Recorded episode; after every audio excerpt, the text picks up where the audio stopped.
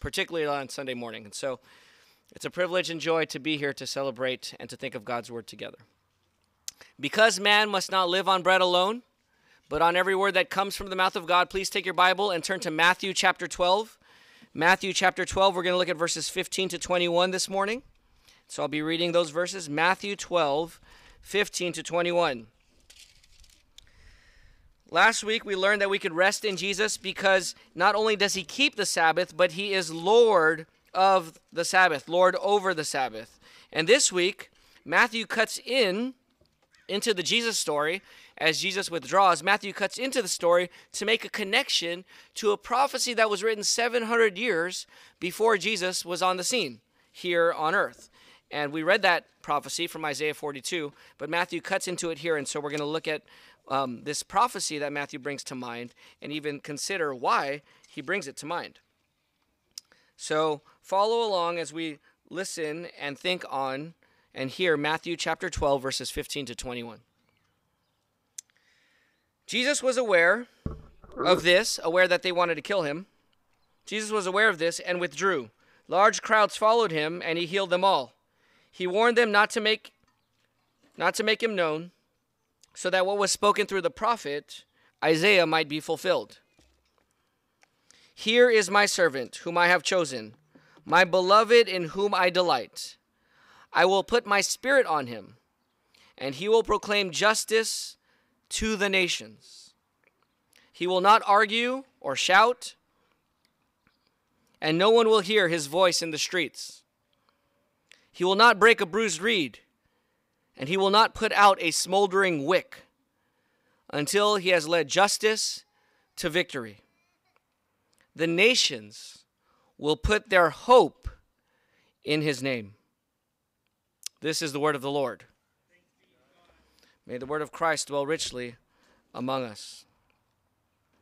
Father, we thank you for this word. We thank you that you spoke these words 2,000 years ago, and Matthew quoted a text that was spoken 2,700 years ago. At least it was written.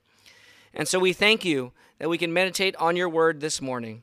Lord, we pray that you would open our eyes to see wonderful things here in your word. Incline our hearts to your testimony and not to dishonest gain or material gain.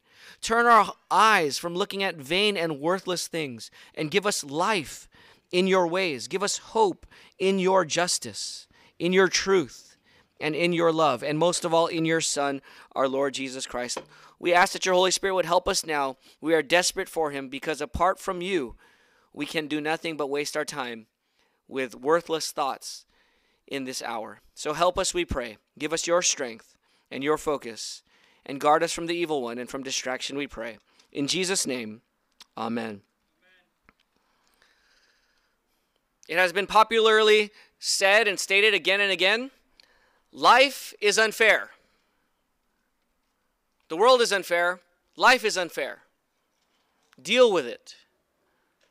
Get over it. What do you think about that statement? Life is unfair. So deal with it. One of the passages in the Bible that bugs me most when it comes to things being unfair is the story of Hezekiah in 2 Kings chapter 20. In 2 Kings chapter 20, Hezekiah is given a 15 year life extension after being on his deathbed. And in that 15 years of life, he prays to God. Well, he prays for an extension because of his service to God. And in those 15 years, he does the worst thing that he's ever done in his life, at least that we know of, which is um, compromise and boast and arrogantly show off the riches and wealth of his palace to the Babylonians, an up and coming nation nearby, but still not a powerful nation in Hezekiah's time. And so, because of that arrogance, this is what um, uh, Isaiah came and told Hezekiah, What did you show them? He said, I showed them all of it, all of my wealth, everything. And Isaiah said, Because you showed them their, your wealth, or because of this, they will take your wealth. They will take everything here in the palace and in Jerusalem and conquer Jerusalem. And this was Hezekiah's response to that rebuke. Then Hezekiah said to Isaiah, the word of the Lord that you have spoken is good. And then the writer comments, For he thought, why not? If there will be peace and security in my lifetime. That bugs me. That Hezekiah does something foolish, does something that's going to bring part that contributes to the disaster and judgment to come. It wasn't the only thing, but one of the things that contributes to the judgment to come. And when he gets rebuked, instead of feeling convicted and repentant, he says, Well, that's good. At least it's not coming in my lifetime. And like, oh, get him, Lord. It feels so unfair. It bugs me because Hezekiah did wrong and he won't face the consequences. Following generations will. It seems unfair. It seems unjust. And there are injustices in our world today as well. We don't have to just go to the Bible times, we can go to today. Are there injustices in your life, in our community, in our society today that hurt and harm people you care for? Neighbors you know, or even neighbors you don't know? Are you experiencing the brokenness of this world, the unfairness of this world in your situation and particular season of life? Maybe you're going through something really, really difficult in these days. Where are the things that are just not right in you personally? Whether in your in the in your physical state, your spiritual state, your emotional state, or your mental state, where are things just not right? Before I continue to decry Hezekiah, I need to often remind myself and admit that I want the same pass that Hezekiah got. He kind of got a pass on his sin and did not have to face the consequences of it. And even though it angers me, I look at the Lord and I sort of plead for the same pass, don't I? Don't you? We're, we're angry when it when it comes to other people, but maybe when it's for us, we, we want that grace and that pass. That just shows that some things are not only broken in the world, but some things are broken in my own life, in the inconsistency and hypocrisy of my anger. We want fairness in many ways, we want justice. Shall we desire justice? Do we really want justice? Is that a good thing to want? Yes or no? Yes. yes? Part of us hesitates because we know that that justice will also be aimed at us, right? What is justice? Justice means, when I say justice here biblically, and this passage is about justice, justice means things are right and fair, and they are the way that they ought to be. With God in the center, everything harmoniously in right relation to God and to everything else. D.A. Carson defines justice this way it's righteousness broadly conceived as the self revelation of God's character for the good of the nations, yet at the same time calling them to account.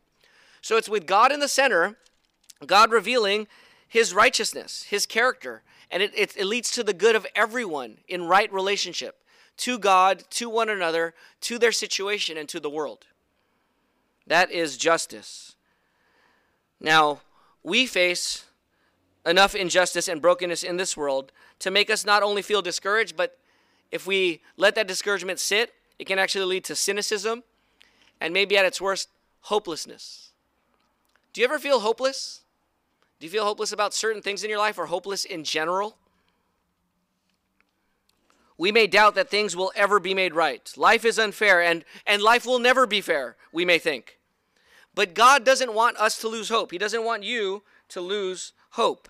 Matthew wrote this passage so that you would more deeply experience the hope of justice in Jesus. And so that is the main goal, I think, of Matthew's intention for his readers and for us today that you would more deeply experience the hope of justice in Jesus. More deeply experience the hope of justice in Jesus. Now, why? why can we have hope of justice in Jesus? The answer is because Jesus fulfilled a 700 year old prophecy. That's why you can hope for justice in Jesus. Now, we're going to answer two questions to unpack this text before us. We're going to ask two questions and answer them. What did Jesus fulfill? And how did Jesus fulfill it? Okay? What prophecy did Jesus fulfill? That's point number one, or question number one. And question number two, how did Jesus fulfill this prophecy? So let's first think about what prophecy Jesus fulfilled. And that's in chapter 12. Look at chapter 12 with me. And verse 17 says that the prophet, this, the, what was spoken through the prophet Isaiah might be fulfilled. And here's the prophecy Hear my servant, whom I have chosen, my beloved, in whom I delight. I will put my spirit on him, and he'll proclaim justice to the nations. Here's the prophecy. So Jesus was, um, let me just recap the story for you. Remember, Jesus was in the synagogue and he healed a man. And so they, they plotted on the Sabbath to kill Jesus. And because they did that, Jesus withdrew. Jesus withdrew from them because so he wanted to avoid them and avoid the conflict. And as he avoided them, he started healing people everywhere in Galilee. And as he was healing everyone, he was telling everyone, he was not only healing everyone, he was hushing everyone. He would tell them to be quiet. Don't, don't say anything. Don't, don't, don't tell anyone what I've done. He warned them, he ordered them sternly to not share what was happening. And so Matthew sees what's going on here. He recounts when he was walking with Jesus these events. And then he says, You know what? This was to fulfill this prophecy of Jesus. Now, this prophecy is uh, in Isaiah, and we could just maybe do a short application here even before we continue. What this teaches us already, Matthew looking at a passage or looking at a situation, he realizes it's fulfilling the Old Testament. We could ask ourselves a question How well do you know your Old Testament? How well do you read your whole Bible and understand the stories of the whole Bible and not just the New Testament? Now, of course, our focus should be on Jesus, his life and his death and res- his resurrection. That is the climax and the mountaintop of divine revelation. And yet, we should know the story of the whole Bible that we might know Jesus more. And so I want to challenge you to read and learn your Old Testament better. But continuing on now, let's look at this prophecy from Isaiah. Look at verse 18. So, what did Jesus fulfill? Verse 18 says, Hear my servant, whom I have chosen, my beloved, in whom I delight. I will put my spirit on him, and he will proclaim justice to the nations. He will not argue or shout, and no one will hear his voice in the streets. You guys see verse 19? You see what's characteristic of this prophesied servant? He will not argue or shout, and no one will hear his voice in the streets. That prophecy sparked Matthew to think that's what Jesus was doing here.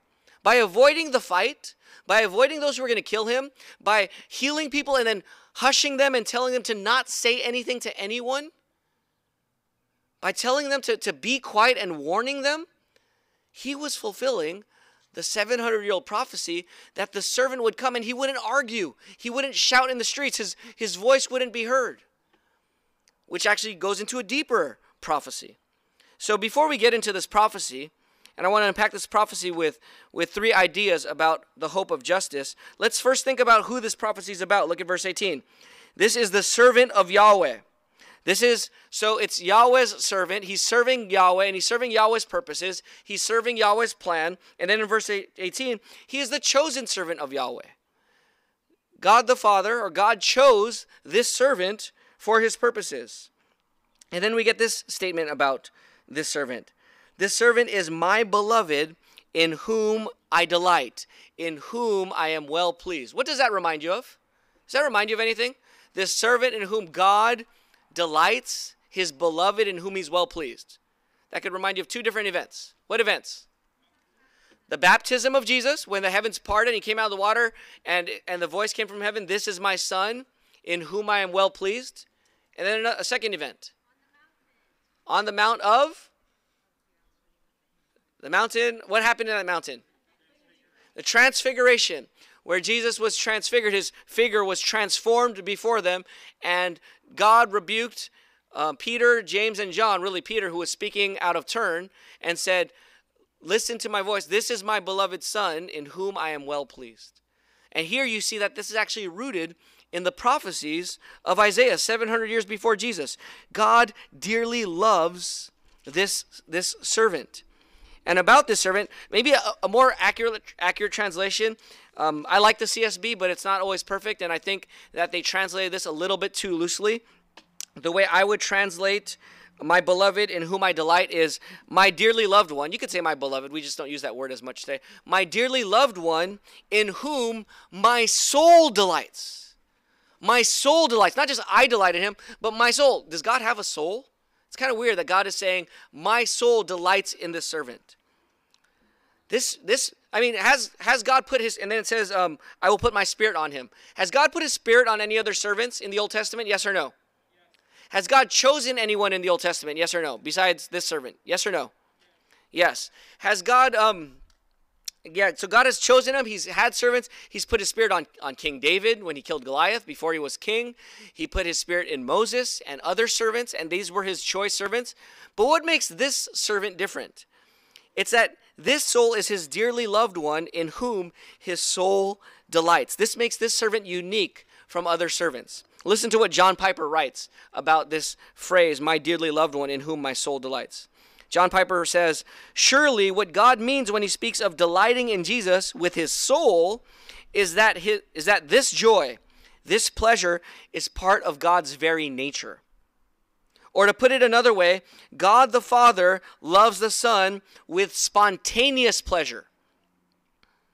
When he beholds the Son, he sees that which by nature brings forth his most passionate enjoyment, which means that God the Father would be an idolater unless what he saw in his son was the image of his own glory.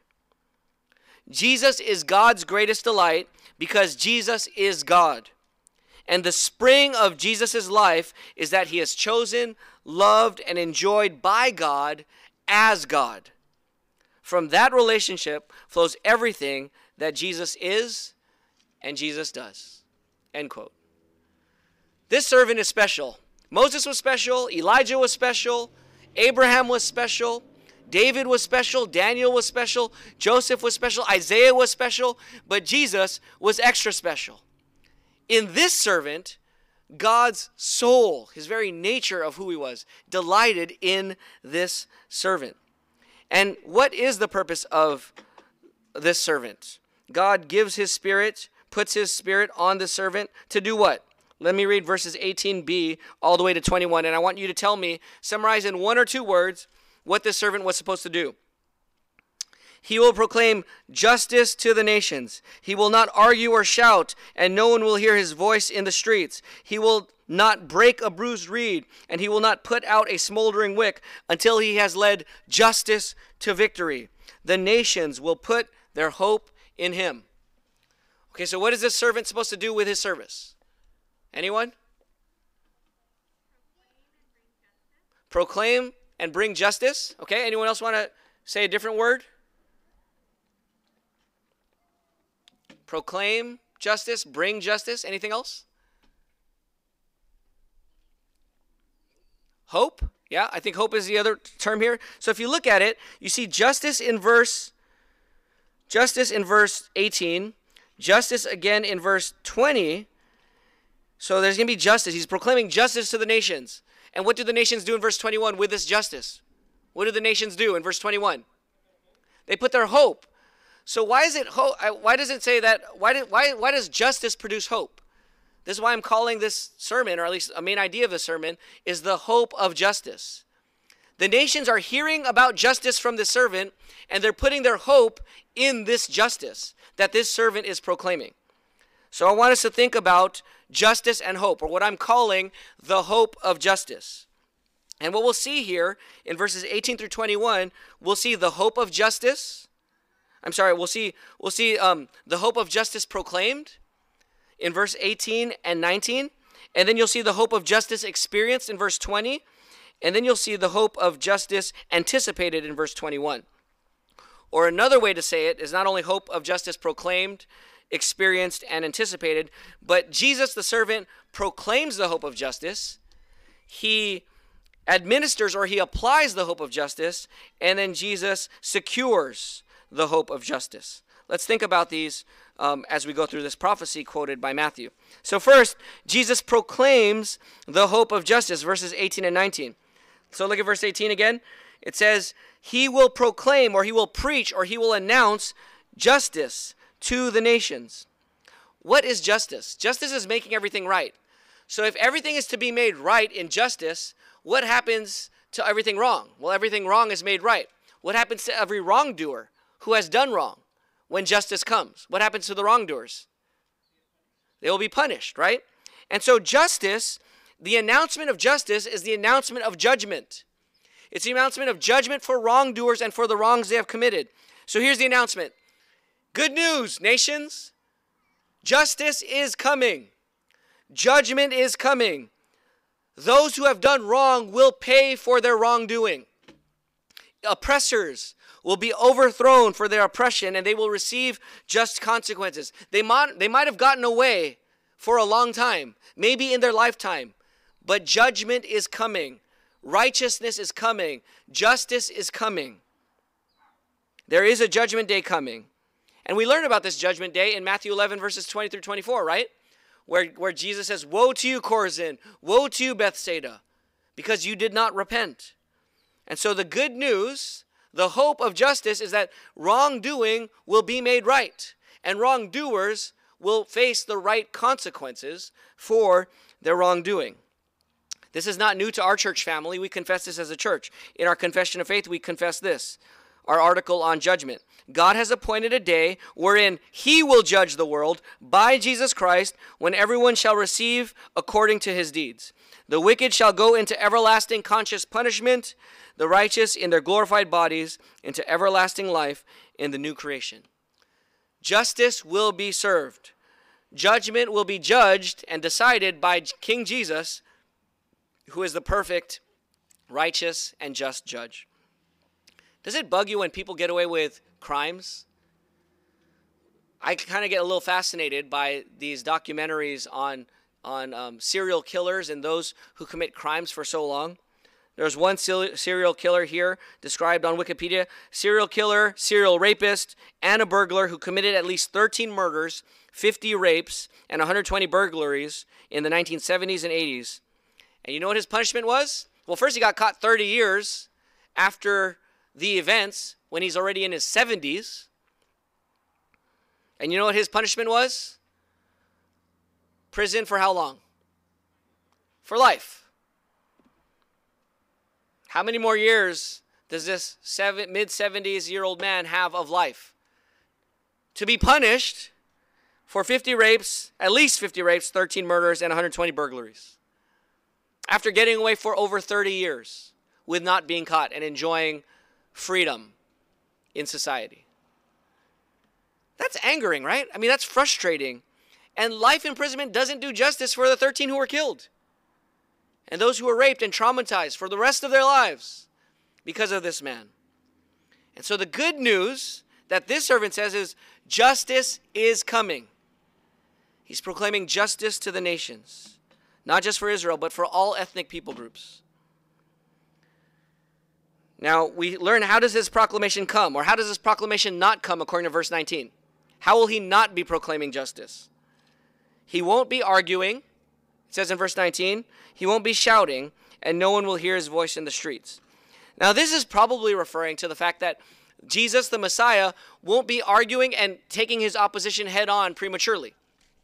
Jesus won't be fighting with his persecutors with his opposition. He's not bringing his righteousness and justice with a whole army behind him to just wipe out all the Pharisees and wipe out all the Sadducees and kill all the Romans who oppose him and just set up his just kingdom. He's not coming like that.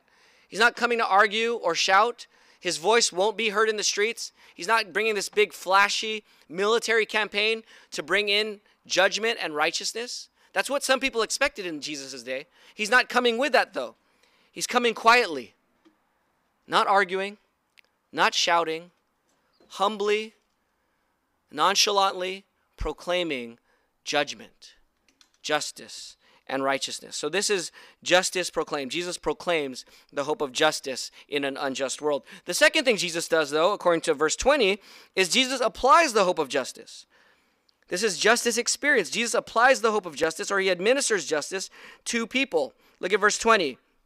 He will not break a bruised reed and he will not put out a smoldering wick until he has led justice to victory. A bruised reed and a fading or smoldering wick. Now, a reed was a stick that was used for measuring, measuring things, measuring things or holding things up. And when the reed, if you so you could just you know grab a reed off of a lawn, you know, off of there's not paved roads and things there's reeds everywhere just grab a stick and use it for measuring if that reed is bent and breaking but not quite broken yet what should you do if you if you need a measurement and you're using this reed for a measurement what should you do if you had a ruler that was broken and bent and you use it for measuring and drawing straight lines and your ruler was bent, what would you do? Chuck it and get a new one, right? It's not a big deal. There's a lot of places you can get another measuring stick. Just if it's bent, break it off, throw it away, discard it, and replace it. That's what you could do. It's easier to replace it than to fix it.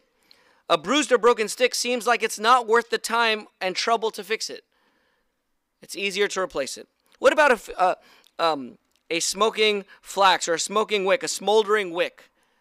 So if you have a, you guys know this, right? If you light a match, it starts with a, a quick flame and it slowly fades out and then it has a little bit of glow and then the, the smoke ascends from the match. Well, here they had oil lamps with a wick. You just get a piece of cloth, you cut it off, and you dip it into the oil, and you put it, stick it out of the lamp, and then you light it. And if you don't cut it well, or you don't you don't cut it as it's as it's um as it's not being used, then it doesn't burn well. And it's really cheaply made. Just cut another piece of cloth, put it in, replace the wick, and now you have an, an oil lamp. But what it's saying here about this Messiah is he doesn't just discard these wicks he doesn't just cut a new piece of cloth. It seems like a smoldering wick is not worth the time and trouble to revive. But here, this servant will not break and discard, he won't break and discard a bruised reed, a bent reed. He won't toss out and replace a smoldering, smoking wick. That is so easy to replace. In other words, this servant Jesus is committed to kindness he promises patience.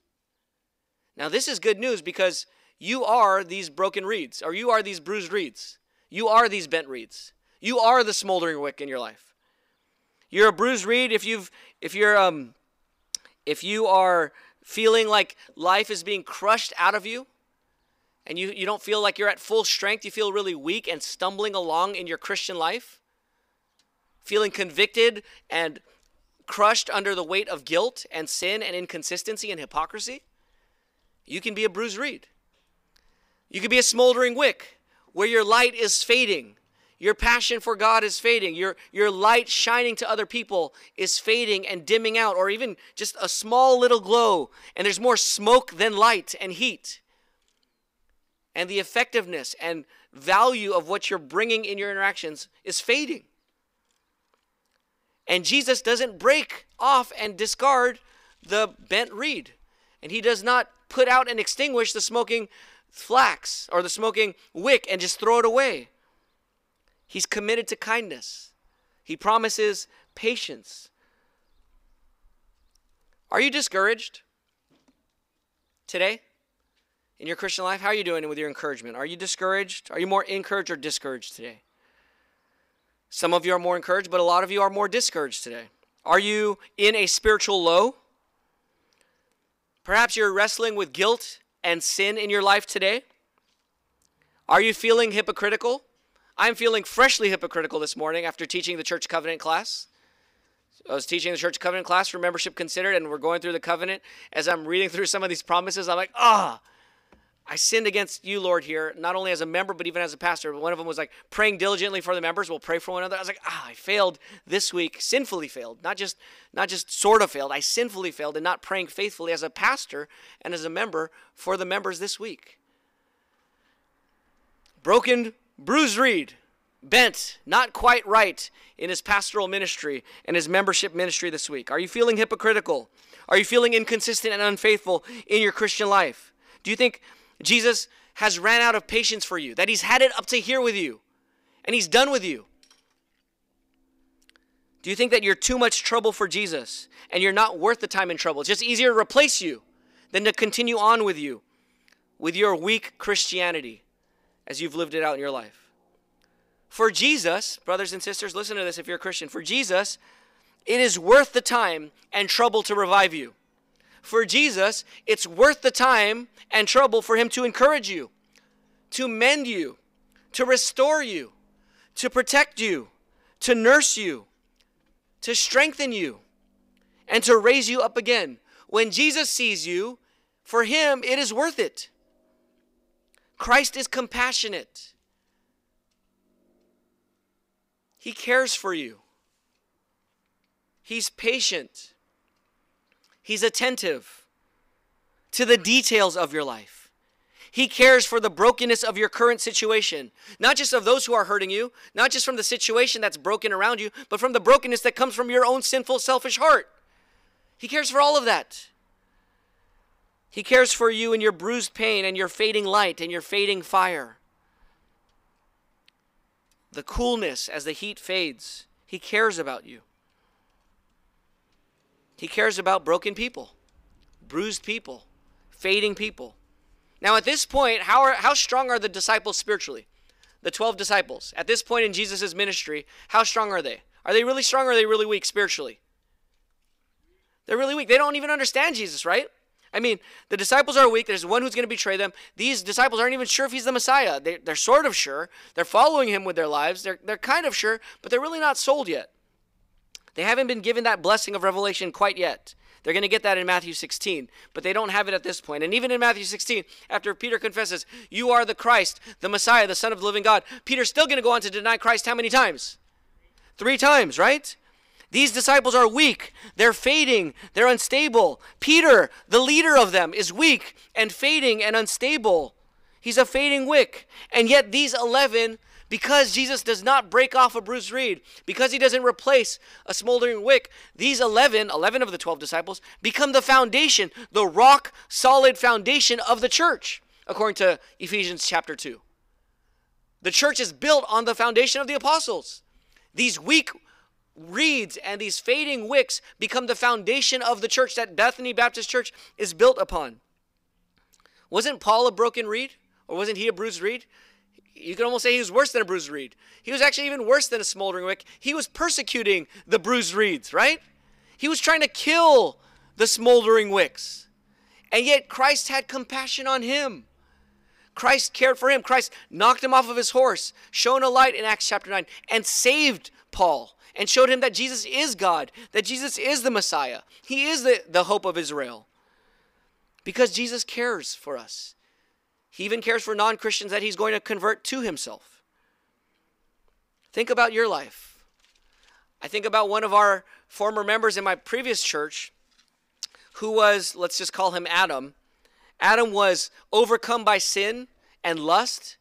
He was then overcome by fornication with a girlfriend and he was committed to living with his girlfriend and staying with his girlfriend and still saying that he was a Christian. We confronted him one on one, a few of us, the leaders confronted him. Our church family pursued him for two months or three months. We, we, we voted to excommunicate this brother named Adam from our church. And I think four or five years later, out of the blue, I'm in Louisville, Kentucky, working on my doctorate. In the middle of the night, I get a phone call and I see his name on my phone. Adam of Eden, we'll call him. I see my phone, Adam of Eden. It's early in the morning. This has to be, I just thought immediately, okay, God is doing something. You don't call your former pastor out of nowhere early in the morning. Um, you know, so I'm like, okay, God is doing something. So pick up the phone. Adam of Eden says, hey, are you awake? I, I am awake. Yeah, what's going on? Uh, what, what's going on? Uh, I'm trying to join a church and I can't get over the fact that I've been excommunicated for my sin and I've been trying to follow Jesus for several months. I've been trying to join a church for a long time, and I just can't find peace in my life because I know I was rightly excommunicated from the church. What do I do? What was Jesus doing? He wasn't breaking off the bruised reed and throwing him away. He wasn't extinguishing the smoldering wick. He was compassionate. He was caring. He was convicting he was working in this brother. And this brother has been restored, is a faithful member of a church here in the area, and is flourishing in his life and marriage. And his wife, who was his sexual immorality partner at the time, um, even when he was restored, she wasn't a Christian. She eventually became a Christian. Now she's flourishing in her walk with the Lord. Why? Because Jesus applies the hope of justice to broken, bruised reeds and smoldering wicks. Now, some of you might think you're sidelined because of your sin. And what I'm telling you this morning is you're not sidelined. There is hope of justice. Jesus will apply the hope of justice to you. Jesus will apply mercy to you. You're not sidelined because of your sin. You're invited to experience the hope of justice in Jesus. Are you bruised? Here's what Richard Sibbes says in the book called The Bruised Reed. and the smoking flax, which is why I keep on saying flax. Are you bruised? Richard Sibbes writes, Be of good comfort. Jesus calls you. Conceal not your wounds. Open all before him and go to Christ. There is more mercy in Christ than sin in us. End quote. Is that sweet? There is more mercy in Christ than sin in you. This Jesus will apply mercy to you. This servant, well pleasing, choice servant, spirit empowered servant of Yahweh, will be merciful to you. Some of you may think you're no use to Lord because of the season of life you're in. I'm elderly. My time has gone. I'm retired. I, I, I don't have the opportunities I used to have. Let me tell you, Jesus will not extinguish a smoldering flick, a smoldering wick, even if you're older. I tell you, old, the elderly members in our church, we've been praying for one who's even near death recently. Finish strong, brothers and sisters. Finish your Christian life strong. Christ will uphold you, and He will not put out your smoldering wick. Your life will be used to hold up those coming after you with your legacy. I still get strengthened by members who have passed away from this church, who on their deathbed were terrified by death, looking at me in the face and saying, PJ, I'm scared to die. Like with their eyes just just terrified, where it shakes my own soul. After which I just proceeded to read scripture to this sister and to see the immediate calm and Christ come around this sister to not extinguish the smoldering wick and not break this bruised reed, but to, to bring her confidence and strength. To, for her at the very end, within within a matter of five minutes or ten minutes, to be able to look at me and be I'm be able to say, I'm ready to die. And to finish strong. I'm sure that's gonna uphold my life until I pass away. If you're elderly, brothers and sisters, finish strong. Your ministry will bless all of those coming after you. As when we get to that point, we will have to pass that on to the next generation as well. Jesus will not extinguish your wick. This will be part of your ministry and legacy. Perhaps you're not elderly, but you're busy. You're too busy to really be effective for Jesus. You're undisciplined. You're inadequate. You feel inadequate. You lack resources or gifting. Maybe you, you think you lack opportunity. Your life and your opportunities are small and weak. Your spiritual strength is small and weak. Our church family, our church family, Bethany Baptist Church is small and weak. But Jesus patiently comes to you. He patiently comes to us to serve us and strengthen us and hold us fast. Don't despise the days of small things, brothers and sisters. What seems insignificant to you, what seems smoldering to you, what seems bruised and useless and not worth it to you, is not what it it's not what it is to Jesus. He sees value here. There is mercy in Christ. But I didn't say Jesus applies mercy. What did I say? Jesus applies the hope of what? Justice. If we're sinners, what, just, what justice do we deserve? The wages of sin is death, eternal death. The gift of God is eternal life in Christ Jesus our Lord. The wages of sin, justice for our sin, our injustice towards God, in violating God, demands eternal death. What do you mean Jesus is applying the hope of justice? I could see Jesus applying mercy, but justice? Well, according to the Bible, the, the Hebrew word for, for justice is mishpat. And what Tim Keller says is, it's more than punishment of wrongdoing, it also means giving people their rights. Okay? It's not just punishing wrongdoing, it's giving people their rights. It means punish, and he, he continues and he says, Mishpat means punishing wrongdoers and caring for the victims of unjust treatment.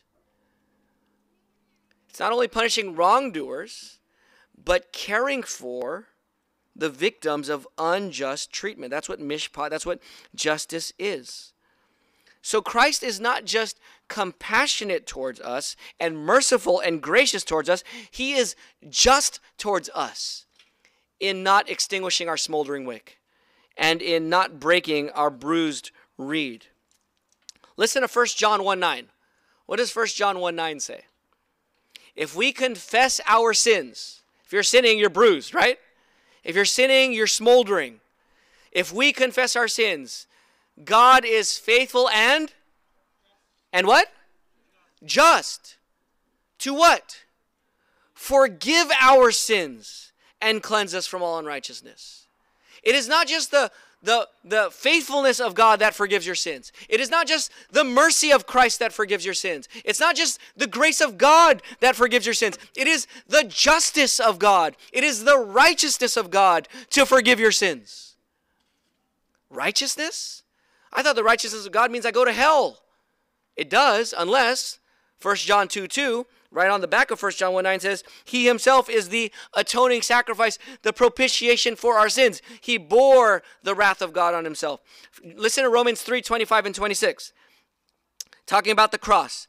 God presented Jesus as the mercy seat where the wrath of God is, the mercy seat, the propitiation, the wrath bearing uh, sacrifice. God presented Christ as the mercy seat by his blood through faith to demonstrate his righteousness his justice, because in his restraint, God passed over the sins previously committed. That seems unrighteous. You don't let adulterers go. You don't let 50 time rapists over go. You don't let murderers go, God. Not if you're righteous, not if you're just. You punish them. But God passed over their sins. Why? Why did he pass over King David's conspiracy to murder and sexual assault and really oppressing Bathsheba. Why, why did God pass over that sin and let him continue to be king? Why? When he just literally wrecked a family. It says God presented Jesus on the cross to demonstrate his righteousness, his justice at the present time, so that God would be just and justify the sinner who has faith in Jesus. God can justify sinners and be merciful to sinners and forgive sinners and lift up sinners and not break them but restore them and apply justice to them because Christ paid for their murders. Christ paid for their lust. Christ paid for their prayerlessness. Christ, Christ paid for their hypocrisy and their self righteousness and their judgmentalism and their arrogance and their pride and their stubbornness and their gossip and their slander and their self reliance. Christ died for all of their injustice toward God. Christ took that on the cross. And God united us with Christ so that God can justify us. So that it's not only God's mercy that forgives you, it's not only His grace that restores you, it's His justice. You are united to Christ in His death, your sins are paid for. You are united to Christ in His resurrection. The mercy the forgiveness, the strength, the encouragement that you receive is rightly owed to you because you are one with the resurrected Christ. Justice for Christians, those united to Christ, is good news because Christ took all the bad news of our sin on the cross. Does that make sense to you, brothers and sisters? If you're not a Christian, let me explain to you the gospel here briefly. Here's the gospel God created us in his image. We just sang about it. We are his creation, we are his creation and creatures. But we sinned against God, we've rebelled against God in our arrogance and our pride and our sin. And so God must punish us for our sins and judge us. That's the just and righteous thing to do for sinners like us. But God sent his son Jesus to die on to live the life we should have lived in righteousness, never sinning. He died on the cross for your sins and he rose from the dead so that if you repent your, from your sins and trust in Jesus, uniting yourself to Jesus by faith, if God gives you that faith and if you'll turn from your sins and trust in Jesus right now, you'll be united to Jesus. And his death will be your death. His punishment will be your punishment. And his reward will be your reward. And God will forgive you and declare you righteous and give you his Holy Spirit, and he'll live in you and transform you and apply the hope of justice to you right now and forever. He won't toss you out as a bruised reed. He won't extinguish you as a smoldering wick. He'll give you strength and hope now in this broken world and in your broken life into eternity on the new earth to come. So if you're not a Christian, I invite you this morning. God is inviting you. He's more than inviting you. He's calling you. He's commanding you to repent from your sins and trust in Jesus Christ, the servant of God. Now, how long does this application of justice uh, continue for, according to verse 20? He will not break a bruised reed, and he will not put out a smoldering wick until when? Look at verse 20. Until when? Until when? Until he leads justice to what? until he leads justice to victory. Maybe a, a stronger translation might say, until he compels or causes justice to be accomplished to victory. So justice is for what?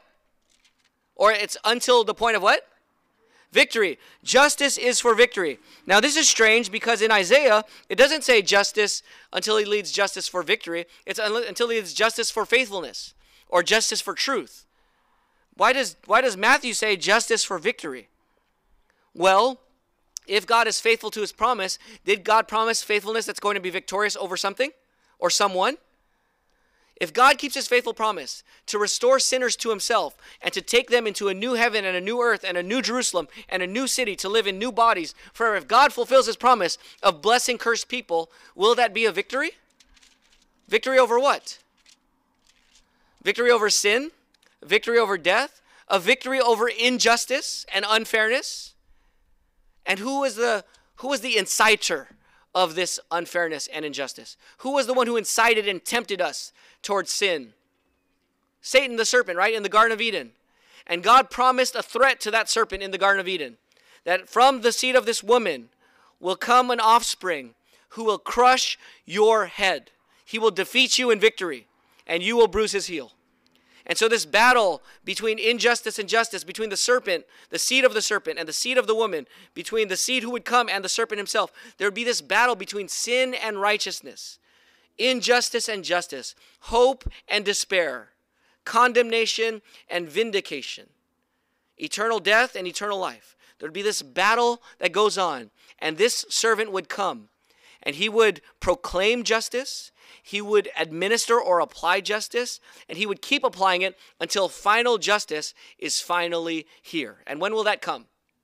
Are we still is there still injustice in our lives today? Is there still injustice in our world today? In Los Angeles today? Yes or no?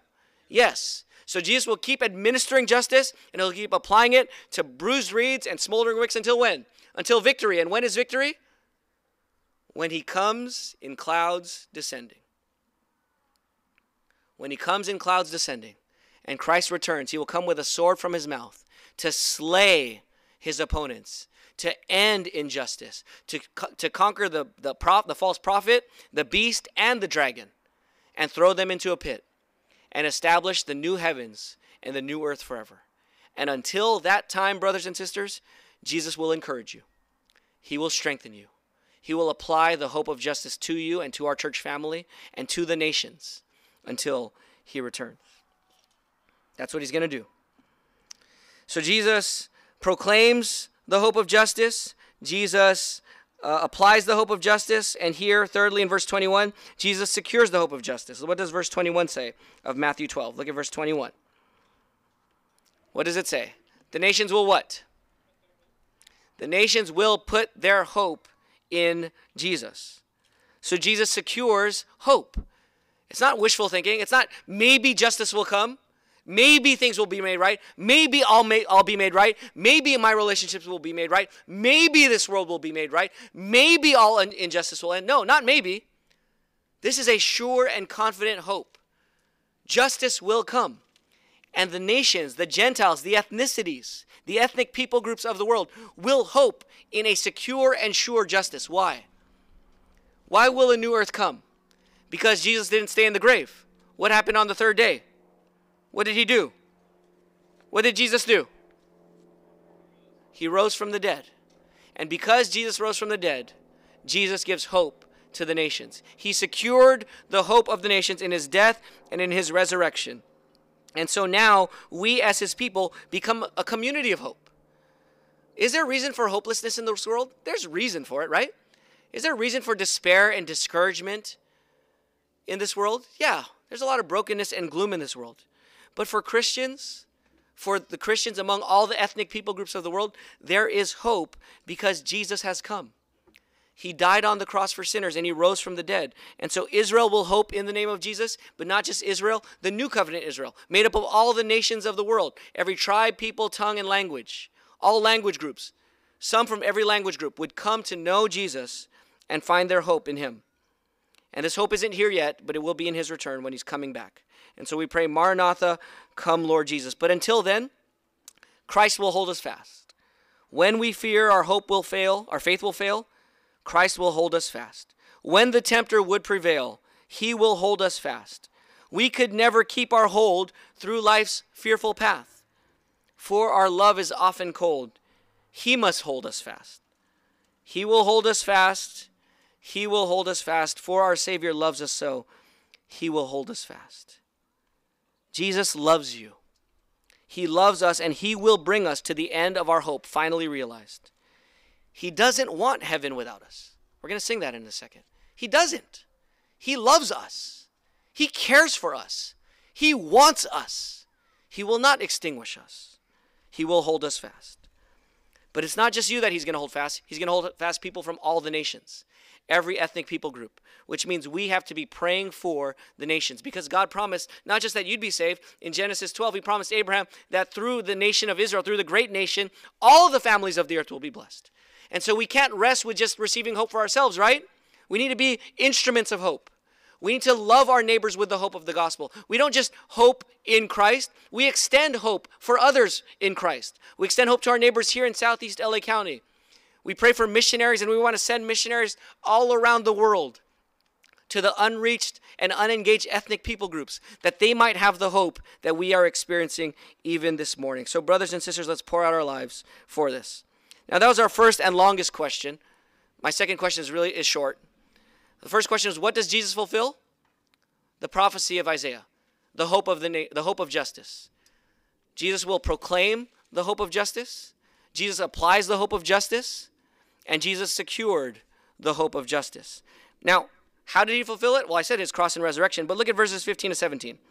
Let's just close here with thinking about verses 15 and 17. How does Jesus fulfill this prophecy of being quiet, of quietly being the servant to bring the hope of justice? It says Jesus was aware in verse 15 of the fact that they wanted to kill him, so he withdrew. Large crowds followed him, and he healed them all, and then he warned them not to make him known, so that what was pro- what was spoken through the prophet Isaiah might be fulfilled. So how does Jesus fulfill this prophecy? By silencing those who are healed. That's how he did it. So what does that mean? Okay, Jesus, you're going to bring hope of justice. How are you going to do it? By silencing people you heal. How does that make sense? So, this is one of the key questions, right? Why does Jesus silence those he healed? Now, we don't have a, in Mark, we have a, a, more clear answer. Mark actually gives us a clear answer. This is called the messianic secret. That, that in Mark, Jesus did not want people to misunderstand his messiahship as a militaristic campaign to just conquer Rome. He didn't want to be seen as a military conqueror or a miracle worker and a wonder worker. And so, for those reasons, Jesus told them to be quiet. He told demons even to be quiet and not tell others what he was doing. That might be what, what Jesus is doing here. But there might be another reason why Jesus is telling them to be quiet. What did we learn from verse 14? What did the Pharisees want to do to Jesus? They were plotting to what? To kill him.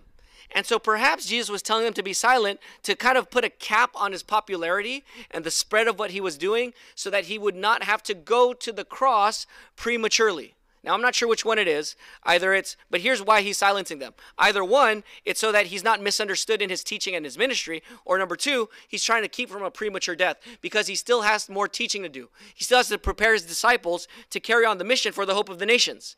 If he dies now with no disciples prepared to spread the gospel after he dies and rises and ascends, then they're not going to be ready for the Great Commission, right? So, either way, how is Jesus fulfilling Isaiah 42?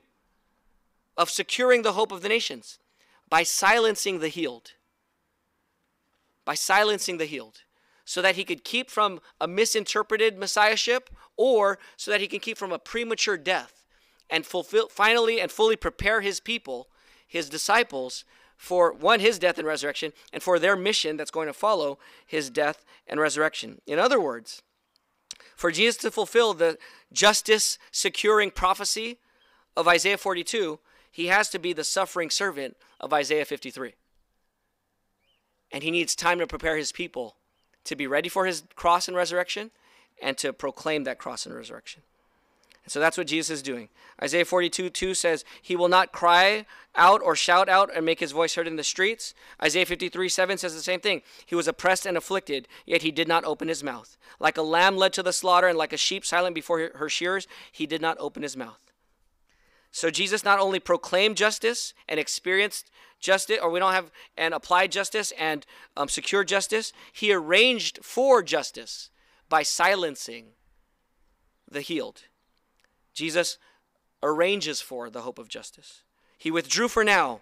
He hushed the healed. He carefully arranged for his plan and for his timing of the ultimate sacrifice. And what is that ultimate sacrifice that we've already said many times here already? Isaiah 53, 8 and 9 says this He was taken away because of oppression and judgment, and who considered his fate? For he was cut off from the land of the living. He was struck because of my people's rebellion. He was assigned the grave with the wicked. But he was pierced, Isaiah 53, 6, 5 says, But he was pierced because of our rebellion, crushed because of our iniquities. Punishment for our peace was on him, and we are healed by his wounds. We all went astray like sheep. We have all turned to our own way, and the Lord has punished him for the iniquity of us all.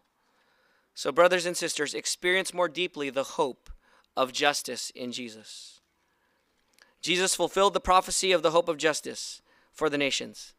The hope of justice was proclaimed, it was, it's experienced by us, it's anticipated when he comes again, and it was arranged by his silencing of the healed for that moment.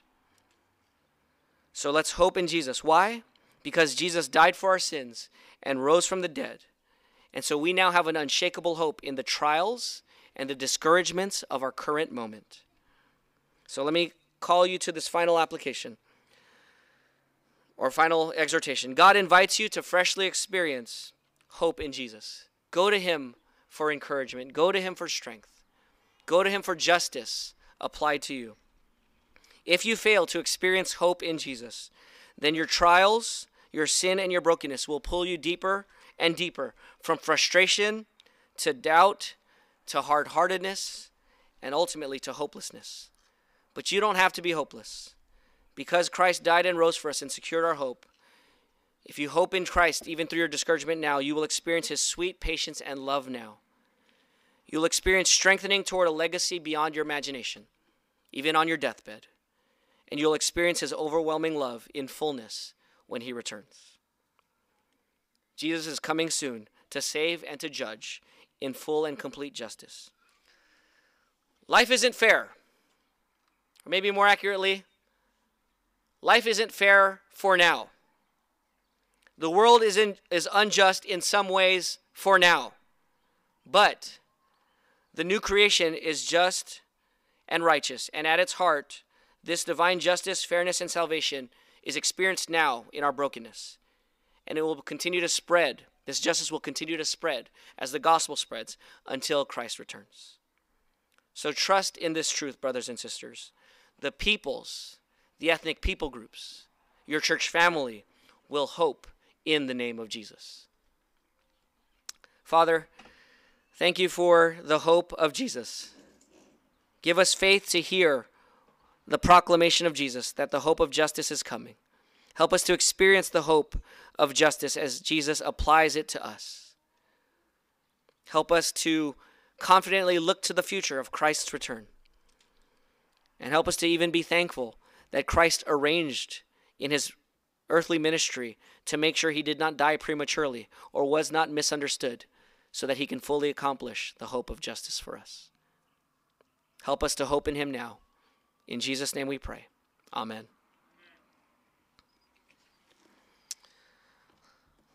Let's take two minutes now. Normally we do four minutes, but we're going to do two minutes because we have to prepare for the Lord's Supper.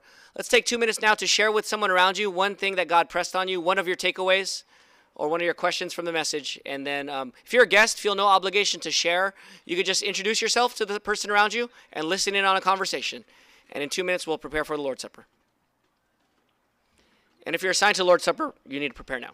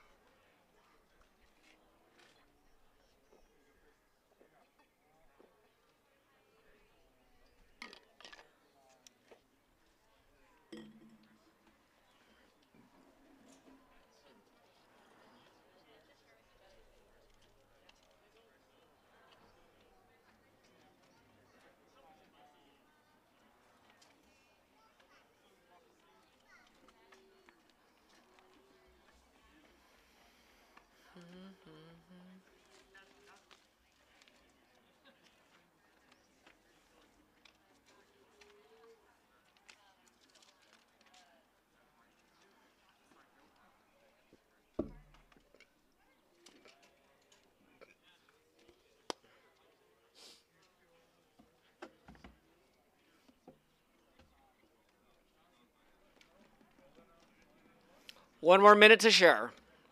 So switch if you haven't switched already.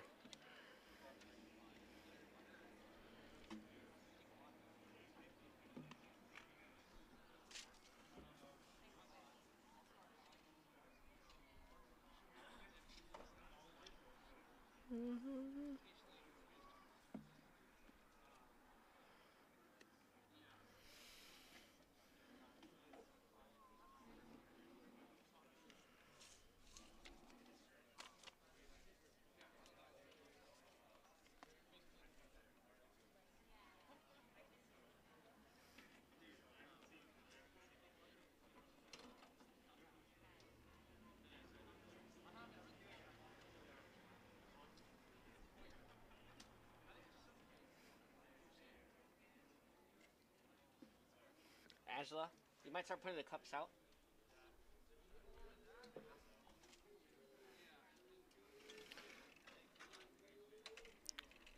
All right, brothers and sisters, I'll encourage you to continue to uh, share more after. Could, I want to encourage you to continue the conversation after uh, the gathering, even as you engage people you haven't met before. But for now, hear God's word from 1 Corinthians 11, verse 27. It says this. So then, whoever eats the bread or drinks from the cup in an unworthy manner will be guilty of sin against the body and blood of the Lord.